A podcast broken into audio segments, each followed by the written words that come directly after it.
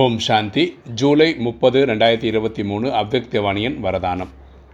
குஷியின் பொக்கிஷத்தின் மூலம் பல ஆத்மாக்களை செல்வந்தர்களாக மாற்றக்கூடிய சதா பாக்கியசாலி ஆகுக. குஷியின் பொக்கிஷத்தின் மூலம் பல ஆத்மாக்களை செல்வந்தர்களாக மாற்றக்கூடிய சதா பாக்கியசாலி ஆகுக. விளக்கம் பார்க்கலாம். யார் சதா குஷியாக இருக்கிறார்களோ மேலும் குஷியின் பொக்கிஷத்தின் மூலம் மற்ற அனைத்து ஆத்மாக்களையும் செல்வந்தர்களாக மாற்றுகிறார்களோ அவர்களை தான் பாக்கியசாலிகள் என்று சொல்லப்படுகிறது. அப்போ சொல்றாரு யார் சந்தோஷமாக இருக்காங்களோ தான் சந்தோஷமாக இருக்காங்களோ அந்த குஷியின் பொக்கிஷத்தை பயன்படுத்தி அடுத்தவங்களையும் சந்தோஷமாக்குறாங்களோ? அவங்க தான் உண்மையில் உண்மையான பாக்கியசாலிகள். தற்சமயத்தில் ஒவ்வொருவருக்கும் விசேஷமாக குஷியின் பொக்கிஷம் அவசியமானதாக இருக்கிறது. கலிகாலம் இல்லையா? எல்லோரும் துக்கத்தில் இருக்காங்க.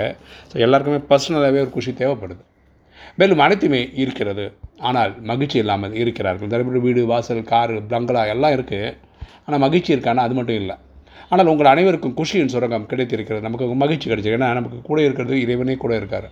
இதை விட நமக்கு என்ன வேற வேணும்? குஷின் விதவிதமான பொக்கிஷங்கள் உங்களிடம் இருக்கிறது. சந்தோஷத்துக்கான பல காரணங்கள் நமக்கு இருக்குது இந்த பொக்கிஷத்துக்கு எஜமானராகி என்ன கிடைத்திருக்கிறதோ அதை தனக்காகவும் மற்றும் அனைவருக்காகவும் பயன்படுத்தினீர்கள் என்றால் செல்வந்தரின் மனநிலை அனுபவம் ஆகும். ஸோ நம்மளும் சந்தோஷமாக இருக்கணும். அடுத்தவங்களையும் சந்தோஷமாக்கிறதுக்கான வழி பண்ணணும். அப்படி பண்ணிங்கன்னா நம்மளே ஒரு செல்வந்தர் மாதிரி ஒரு மனநிலையில் இருப்போம். ஸ்லோகன். மற்ற ஆத்மாக்களின் வீணான உணர்வுகளை சேஷ உணர்வாக மாற்றம் செய்து விடுவது தான் உண்மையான சேவையாகும். மற்ற ஆத்மாக்களின் வீணான உணர்வுகளை சேஷ உணர்வாக மாற்றம் செய்து விடுவது தான் உண்மையான சேவை. உண்மையான சேவைன்றது என்னென்னா ஒருத்தர் வந்து ரொம்ப நெகட்டிவோட தாட்டோட வரான்னு வச்சுக்கோங்களேன் அவரையும் ஒரு பாசிட்டிவ் மனுஷனாக மாற்றி விடுறது தான் ஓம் சாந்தி.